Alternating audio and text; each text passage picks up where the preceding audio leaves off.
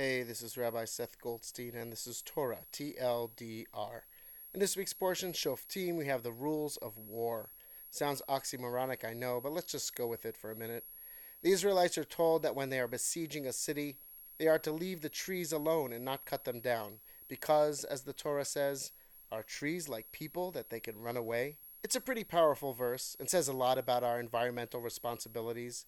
In observing trees, we know that they have a strong root system. Trees close to each other support each other's growth and flowering. Their branches go off in all directions. They are resilient due to their exposure to wind and other elements, and they grow slowly and patiently. So, trees may not be like people, but perhaps people need to be more like trees. We need to be rooted in values, tradition, and interconnectedness in order to thrive. We need to be exposed to and learn from our challenges to build our own strength and resilience. And we need to learn patience, to know that we may not reach far right away, but in time, we will. Shabbat Shalom.